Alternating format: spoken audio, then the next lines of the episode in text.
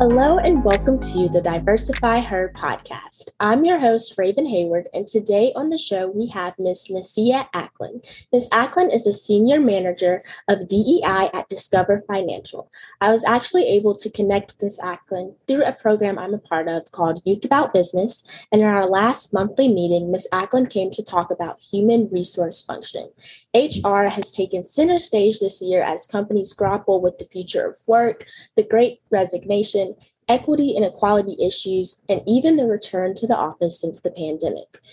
Ms. Acklin came to discuss these issues and explore ways that you can think about shaping a workplace in the future. And I knew from this meeting, I definitely wanted to connect with Ms. Acklin to come talk to us more on the show about DEI and how exactly that looks at her particular company, Discover, and what led her there.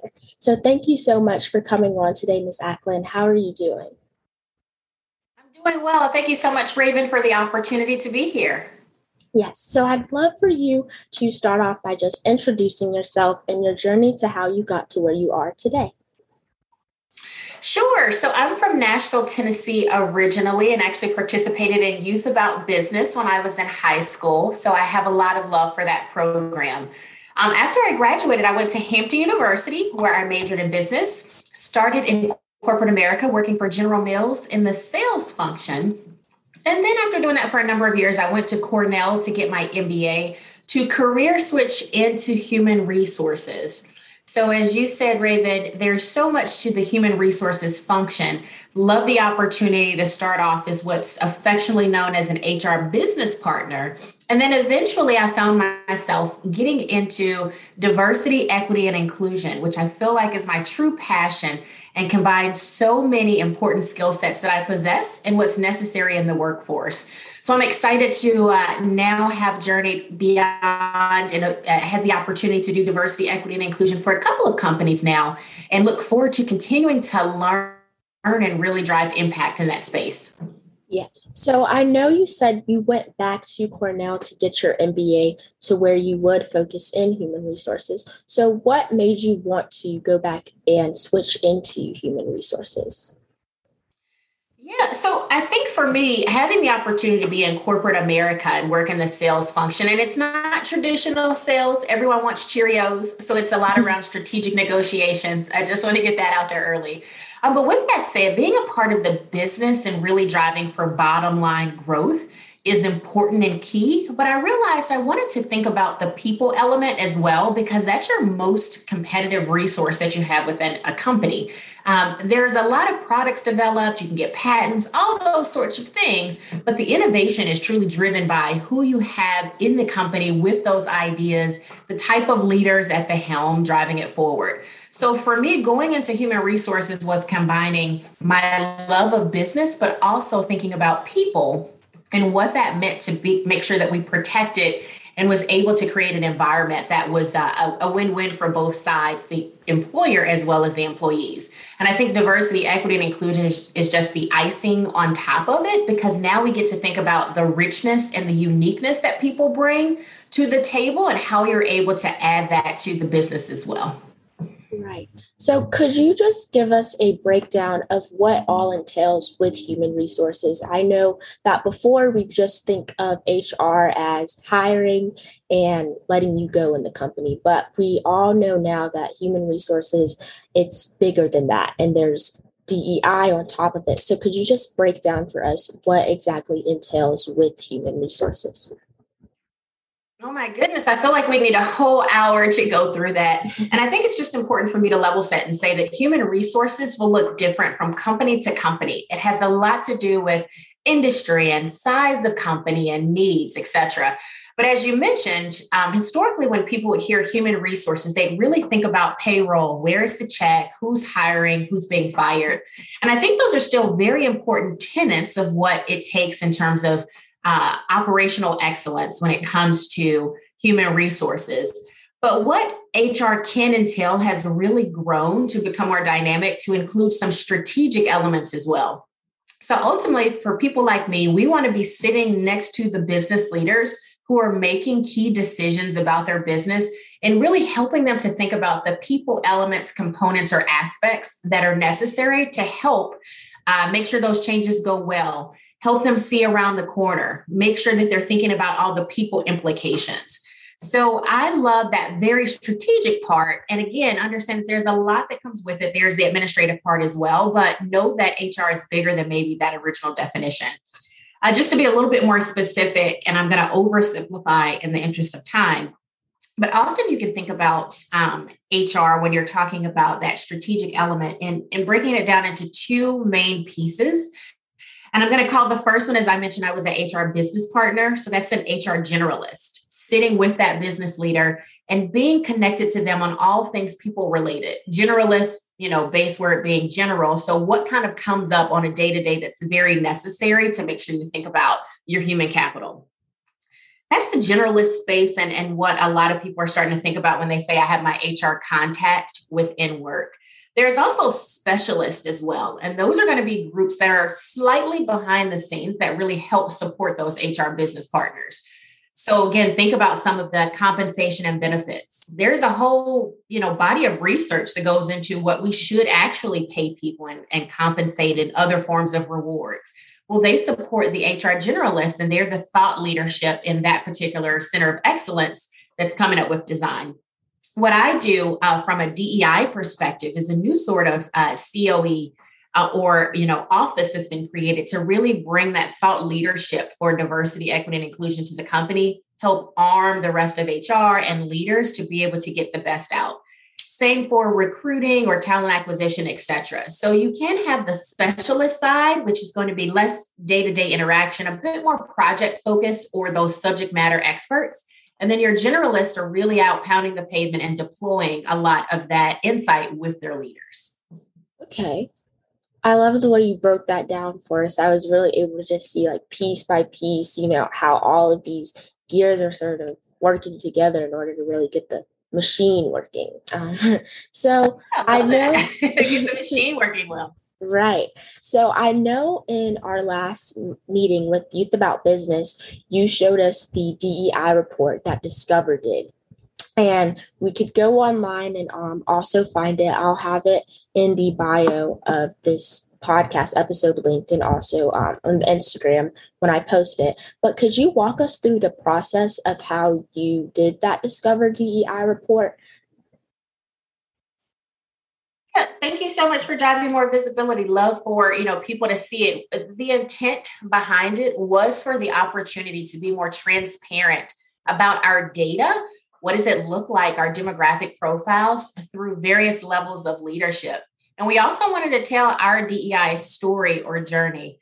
I was pleasantly surprised when I got to Discover and heard about all the things going on. I think the leaders are really committed and, walking the talk. But there was an opportunity to tell people about that, all the goodness that was going on. I don't even think all of the employees internal knew about it. So nevertheless, externally, we hadn't necessarily told that in a succinct manner. So this DEI report was a way for us to put a stamp in the ground and really talk about that journey and then also talk about where we hope to go. So what does the path forward look like over the next few years? What are we striving for?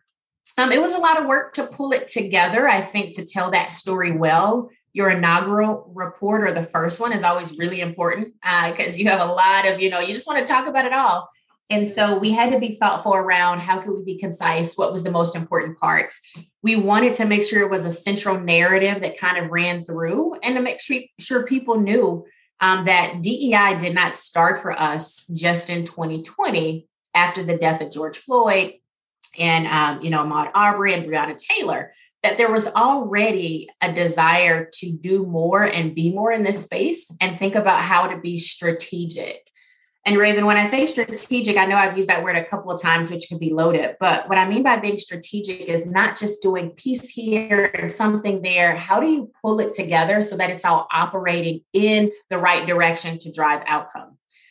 So we wanted to make sure that, that really stood out in our journey. We wanted to talk about our aspirational goals. And so making sure we were clear within ourselves and to others on what are we striving for? Because when you put things out there, then people look at it and say, well, here's what you said. And they use it as a measure on if they can believe you or not. Or if you're just, a hot word that people say being performative, just saying the thing so people feel good and not really meaning it.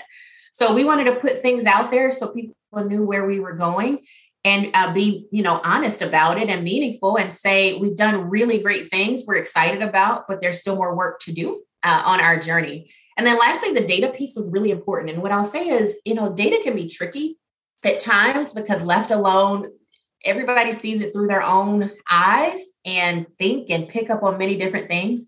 But we wanted to lean in and show absolutely as much as we could and be really honest about here's where we're excelling. And then here's where we still have some areas of opportunity that we're working towards.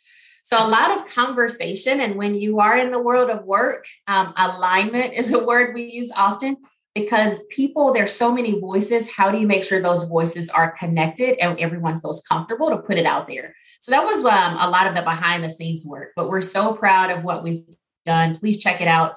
And this is only the beginning, much more to come.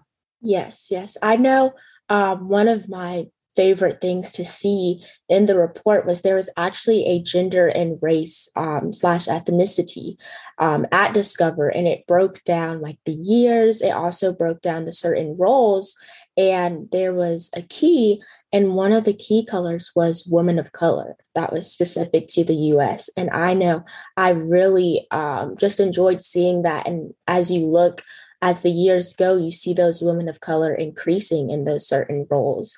And I know I want to look up one day and see the C-suite with more women of color that are represented in those roles. So I'd love to just get your opinion of how exactly is Discover going out and getting more women of color recruits? Is there like a recruiting process, or is it just a matter of looking for that specific talent? How are they going about in increasing these race and ethnicity numbers? Yeah, that's a great question. And I just want to go back a little bit, Raven, to some of your last points there. Representation matters. We all want to look up and see people like us. And that doesn't just mean visible diversity. It doesn't just mean gender or race, ethnicity. It's in a variety of ways for who we are. So I do think it's still important to think about the value of having diverse representation in leadership, not just at the peer level, but so that you're able to look up. And as many of us are continuing to strive to the top, whatever age we may be, we want to know that we can do it and someone else has done it before us. The data point on women of color is something that we were proud to put out there. Not a lot of companies do. And that's bringing in the concept of intersectionality, right? Mm-hmm. So it's not just about being a woman. It's not just about your race. It's what does that mean when it comes together? And are there some nuances for certain populations when their intersectionality comes together? So we wanted to call out not just how we're excelling for gender, but when you look at the women of color numbers, what does it look like in comparison? So we leaned in, and the opportunity to look at data in that way allows you to be more targeted. So to your question on how do you bring in more representation, you have to be intentional. There are a lot of people who are looking for, diverse talent, high potential employees, et cetera. So what are you going to do to be intentional to go and attract that talent to you? And you also sometimes have to go where the talent is. So you have to think about, for example, how do you have a strategy that goes towards historically Black colleges or universities? It doesn't mean, in this example that I'm giving, that you can't find other Black talent at all universities. But what it means is if you have a concentration of, Black students, high caliber students at certain institutions, having a strategy that goes there where they are is super helpful. And that's just one example. You can do that in a multitude of ways. You can find conferences. You can go, diversify your networks. You can be really specific in this is called sourcing. So how are you sourcing and being thoughtful around specifically trying to get into where those eyeballs are for the people that you're targeting? And that takes a bit of work and intentionality. So yes, we are doing that. Continue to diversify our sourcing. Who and where are we going to find the talent? And we want to do it across levels. So even for leaders, when we're hiring in, we make sure that we have diverse candidate slates, which means making sure that we're bringing in difference even to be considered from the very beginning. Right. So I love that. And I love how you brought up the term intersectionality as well. That is a big term that's used a lot in DEI. And I know that with DEI, it can be a lot of work. And of course, things don't just happen overnight with this work. So do you have an experience where maybe one of your biggest failures or biggest learning moments through this work with the DEI in your particular role? Oh my goodness. You know, there's lots to choose from, and not necessarily from a failure perspective, but I think it's important when you're doing this work, as you said, Raven, the wins aren't overnight. It's longer term to really drive change here. So to work in the DEI space, you have to understand what motivates you, like what makes you feel good every morning to get up and keep going. And, you know, are you someone who needs short-term wins, kudos, somebody patting you on the back, or outcomes? And if so, then you have to recognize this is long-term work. So how does that mean for you? So I think for me, it's not necessarily one failure I can point to. It's around expectation setting for myself and for others. And I think in the expectation setting, knowing that you have to celebrate the little wins and that it's a day-to-day occurrence to really help broaden, I'd say, people's mindsets or help them to do one thing a day that's more inclusive, or for just to interrupt the conversation to think about, is that coded language, or are we reflecting bias? Those are the little wins that count. And so it's not always about that big, shiny next thing that you're able to do in the progress. I think those expectations. I think additionally on the other side, in working with people and setting expectations, this is tough conversation. You know, this isn't something that people always feel comfortable talking about or thinking about. So how are you giving space and grace for others where they are on their journey, and finding what's the appropriate pace so that it's not so slow that nothing's happening, but you're giving people the opportunity to really lean in, learn it, understand it, and become champions of it. And I think if, you know, you aren't careful, for me, you know, one of my personal flaws altogether is that I'm impatient in every way of my life. So when it comes to work, how is that coming out and manifesting itself? Am I being impatient with myself or expectations or others on their journey?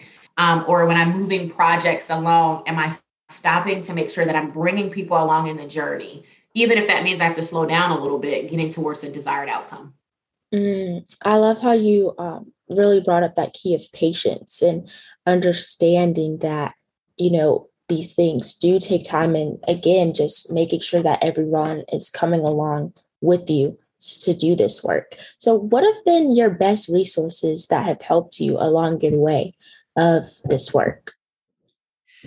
Best resources. You know, I think that's great. I think it's important to keep diversifying yourself. Like, I'm in the DEI space and I'm really good at my job as a DEI practitioner, but that doesn't mean that I know everything. And the word diversity, which, you know, literally means difference of sort, there is so much to diversity that I have to keep learning and growing different types of diversity and difference in people. So, for example, this year, my direct report, meaning the person who reports to me, is genderqueer. And so leaning in and learning a lot around transgender inclusion, an area of learning for me. And what does that mean? And again, I understood it at a very basic level and have always been an ally to that community. But how do you really dig in and understand more so that you can be a champion and an advocate? Same thing for disability inclusion. Lots of nuance there when you think about what does that mean from a disability perspective. There's a new term that people are starting to use more openly, being neurodiverse. You know, there's just lots to learn in many different forms of diversity, or as things come up in the world, you know, how do you think about the implications in the workplace? So I'd say it's very important to diversify your network, meaning connect with people who are different from you. I can not only talk to, hang out, listen to people who look like me, or else I'm not going to learn and grow in different spaces.